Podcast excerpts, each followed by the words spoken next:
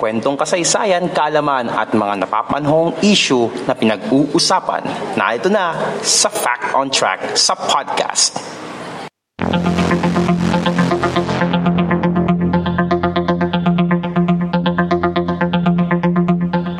Fact on Track sa podcast.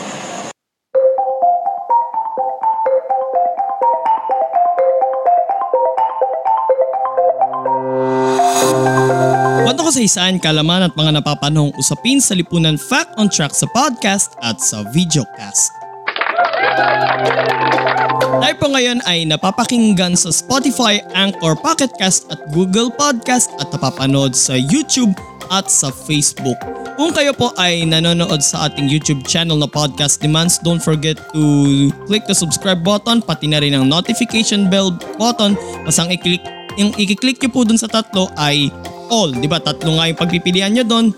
Yung default, yung none, at saka yung all. Ang pindutin nyo doon, yung all na button. So, click nyo po yung notification bell button para masundan nyo po yung mga susunod na episodes ng Fact Track at pati na rin ng GPS podcast na ina-upload naman natin every Friday. And also, kung nanonood naman po kayo sa ating Facebook page na Podcast Demands, don't forget to like and follow our page. So ito yung ikalawang episode ng Fact on Track ngayong linggong ito kasi kahapon uh, meron tayong nirelease na episode ng, ng Fact on Track at pinag-usapan natin doon yung buhay at ang political career ni former President Noynoy Aquino. Again, rest in peace former President Aquino. Uh, maraming salamat ulit sa yung pagsisilbi sa yung sa aming mga boss mo. Okay, 'di ba? Sabi nga niya 'di ba nung nung 2010 'di ba? Tayo ang kanyang boss at hindi siya hindi maaring hindi siya makinig sa mga utos natin, 'di ba? 'Yon. So yun yung ilan sa mga uh, pamosong linya niya lalo na noong inauguration niya noong 2010. So mamimiss rin natin ang isa sa mga uh, leader na katulad niya. Okay? And today, uh, iba naman ang pag-uusapan natin ngayon dito sa sa pangalawang episode ng Fact on Track ngayong linggong ito. Di ba sabi nga, tayong mga Pilipino, magaling tayo sa apat na letter B. Ay tama-tama yung sa ano yung sa alphabet sa kamay, 'di ba? Sa mga sa sign language, 'di ba? Yung may mga alphabet. Yung ganito which means letter B. So again, ang tayong mga Pilipino magaling tayo sa apat na B. Ano yung apat na B na yun mga kapodcast? Basketball. Siyempre, meron tayong Gilas Pilipinas, di ba? Tapos, isa pang B, boxing. We have another man, Manny Pacquiao. Senator Manny Pacquiao. And also, uh, Nonito Donaire. And syempre, yung mga future boxers natin, sina Yumir Marshall, Nesty Petesio. Yan.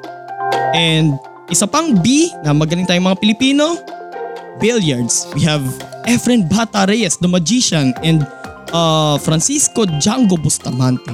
And itong isang B, hindi ito sport. Pero magaling rin tayo dito. Ano yung B na yun? Beauty pageant. Okay?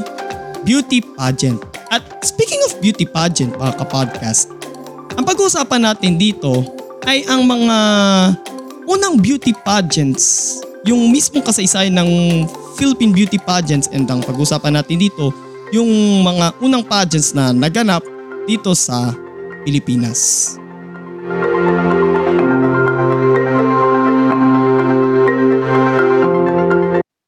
Ating balikan ang mga kwento ng kasaysayan dito sa Fact on Track.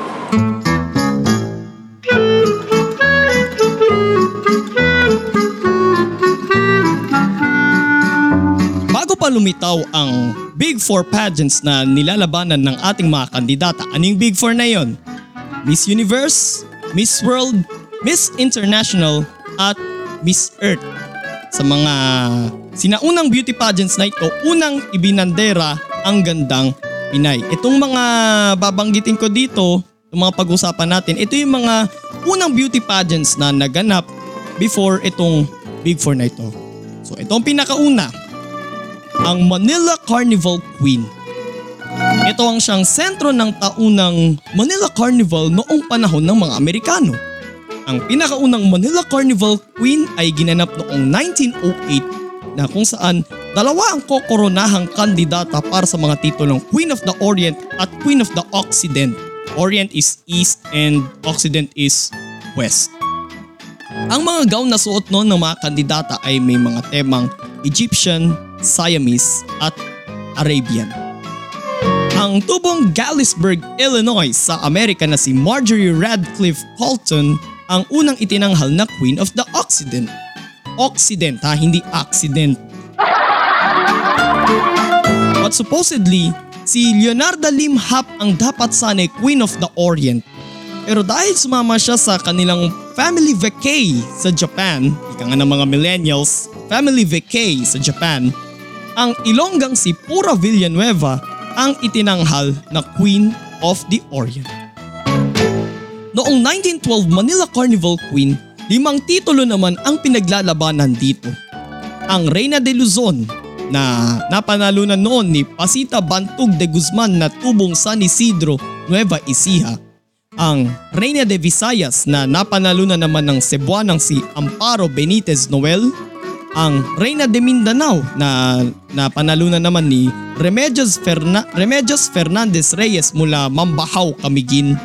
Ang Reina del Dia Ameri- Americana na napanalunan ni Matty May Law at ang prestiyosong Carnival Queen na napanalunan naman noon ni Paz Jurado Marquez na taga Tayabas na ngayon ay Quezon Province. Taong 1926 nang idaos ang unang National Beauty Contest ito ay isinama sa mga mapapanalunan ang titulong Miss Philippines kung saan ang tubong Lemery Batangas na si Anita Noble ang unang kinoronahan ng titulong ito. Ang pinakahuling Manila Carnival Queen ay ginanap noong 1939 dalawang taon bago pumutok ang ikalawang digmaang pandaigdig. Ang isa pang ang isa pa sa mga unang beauty pageants na ginanap dito sa Pilipinas ay ang Miss Aviation. Miss Aviation Philippines. Dekada 50 nang unang idinaos ang Miss Aviation. Layo nitong ipakilala ang turismo ng ating bansa. Ilan sa mga kinoronahang Miss Aviation ay sina Lottie Ski at Joji Felix Ilarde. Muli itong ginanap noong 2015 kung saan itinanghal sa taong yon bilang Miss Aviation Philippines si Cleo Margaret Brown. Ang mga kandidatang lumahok dito ay mula sa mga sektor ng aviation at turismo, mga avionics technicians, flight cabin crew, flight dispatchers, aeronautical engineers at mga aviation students. Ito namang isa pa, ang Miss Caltex.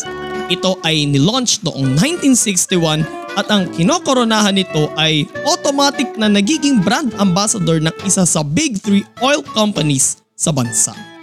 Pero believe it or not, limang kandidata lang ang naglalaban-laban para sa titulong ito kada taon. Si Mila Amunategi ang unang kinoronahang Miss Caltex noong 1962 at ang pinakahuli si Zenaida Benedicto noong 1970. Ito naman, So sa kasalukuyan meron tayong Miss World Philippines since 2011. Pero way back 1969, ang mga kandidatang kinokoronahan noon na Miss Republic of the Philippines ang siyang nagiging pambato noon ng Pilipinas sa Miss World. So ito naman ay Miss Republic of the Philippines. Si Feliza Teresa Nueza Miro ang unang itinanghal na Miss Republic of the Philippines noong 1969 habang si Josephine Salazar Conde naman ang huling nanalo noong 1976. Taong 1977 nang ilipat sa mutya ng Pilipinas ang pagpili sa mga kandidatang ilalaban ng Pilipinas sa Miss World and from 1992 to 2010 sa Binibining Pilipinas naman. At ito namang panghuli ang Miss Magnolia. Halos hindi ito nalalayo sa Miss Caltex. Pero more of a search for brand ambassador ang ganap dito at hindi isang beauty pageant na katulad ng sa Miss Caltex. So parang modeling search ang ganap dito. Ito ay, inar- in- ito ay inorganisa ng isang malaki at pinakakilalang food and beverage company sa bansa from 1974 to 1980. isa ring prestigious search ang Miss Magnolia kung saan pinipili nila ang mga kandidatang kalahok mula sa mga malalaking paaralan ng bansa. Si Vivian Avila ang unang nanalong Miss Magnolia noong 1974. Bilang brand ambassador, kailangan makikita doon ang muka ng mga nananalong kandidata like Vivian Avila sa mga print ads at sa mga TV commercials.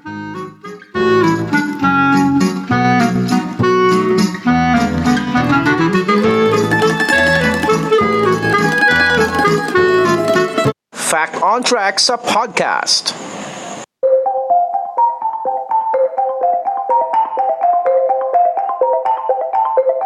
So katulad nung sa isa sa mga previous episodes natin na ah, yung nangyaring controversy nung ah, 1994 Manila Film Festival, ang topic natin ito ay sinearch din ito ng, ng aking kuya na si, si Miguel. So maraming salamat ulit sa aking kuya para dito sa, sa topic na ito. In fact, ah, lagi niya kaming kinukwentuhan ng mga kaganapan sa kung saang ano, sa kung saang update, sa kung saang beauty pageants, okay? Lalo ngayong July, according sa ano, according sa kanya ay ah ngayong buwan gaganapin ang binibining Pilipinas. I guess it's July 11 yata sinabi niya. And and baka doon na gamitin yung Araneta Coliseum na nung mga nakaraan ay ano bang gamit dun sa Araneta be? Ano Henso? ah vaccine ano no vaccine site 'di ba? Yun yung ano yun yung yun ginagawa sa Renata Coliseum. And I guess mukhang tapos na yata doon so gagamitin na yata siyang ulit na venue for Binibining Pilipinas. And also according rin sa kanya ay July 25 yata ang ano yata ang Miss World tama ba? Miss World Philippines, sorry. Miss World Philippines, uh, July 25. Miss World Philippines ba o Miss Universe Philippines?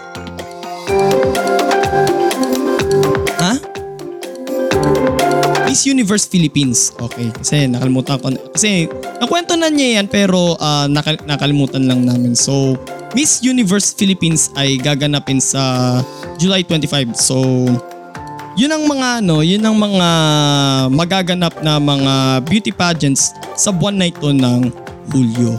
At bukas sa GPS Podcast magsisimula na ang ating ah, month-long series na may temang headlines. At sa unang episode na ito, pag-uusapan natin ang nangyaring ah, Bokawe Pagoda Tragedy noong July 2, 1993. At pag-uusapan rin natin dito ang tungkol sa ah Bokawe River kung saan nangyari ang trahedyang iyon. So abangan nyo po yan bukas sa ating mga ah, video platforms natin sa YouTube at sa Facebook alas 7 ng gabi and una nyo na po itong mapapakinggan sa ating mga podcast platforms. And kung nagustuhan nyo po yung episode ngayon mga kapodcast, like, comment, share, and subscribe sa ating YouTube channel na Podcast ni Mans and don't forget to click the notification bell button. And don't forget to like and follow our Facebook page, Podcast ni Mans.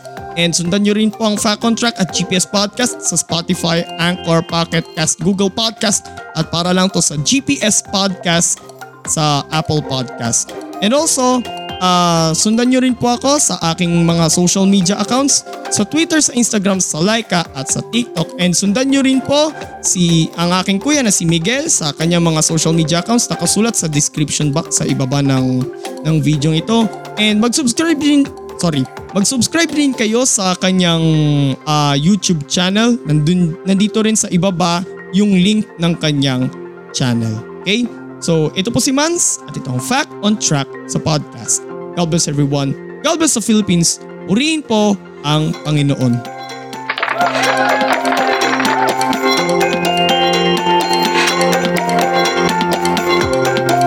Fact on Track sa podcast.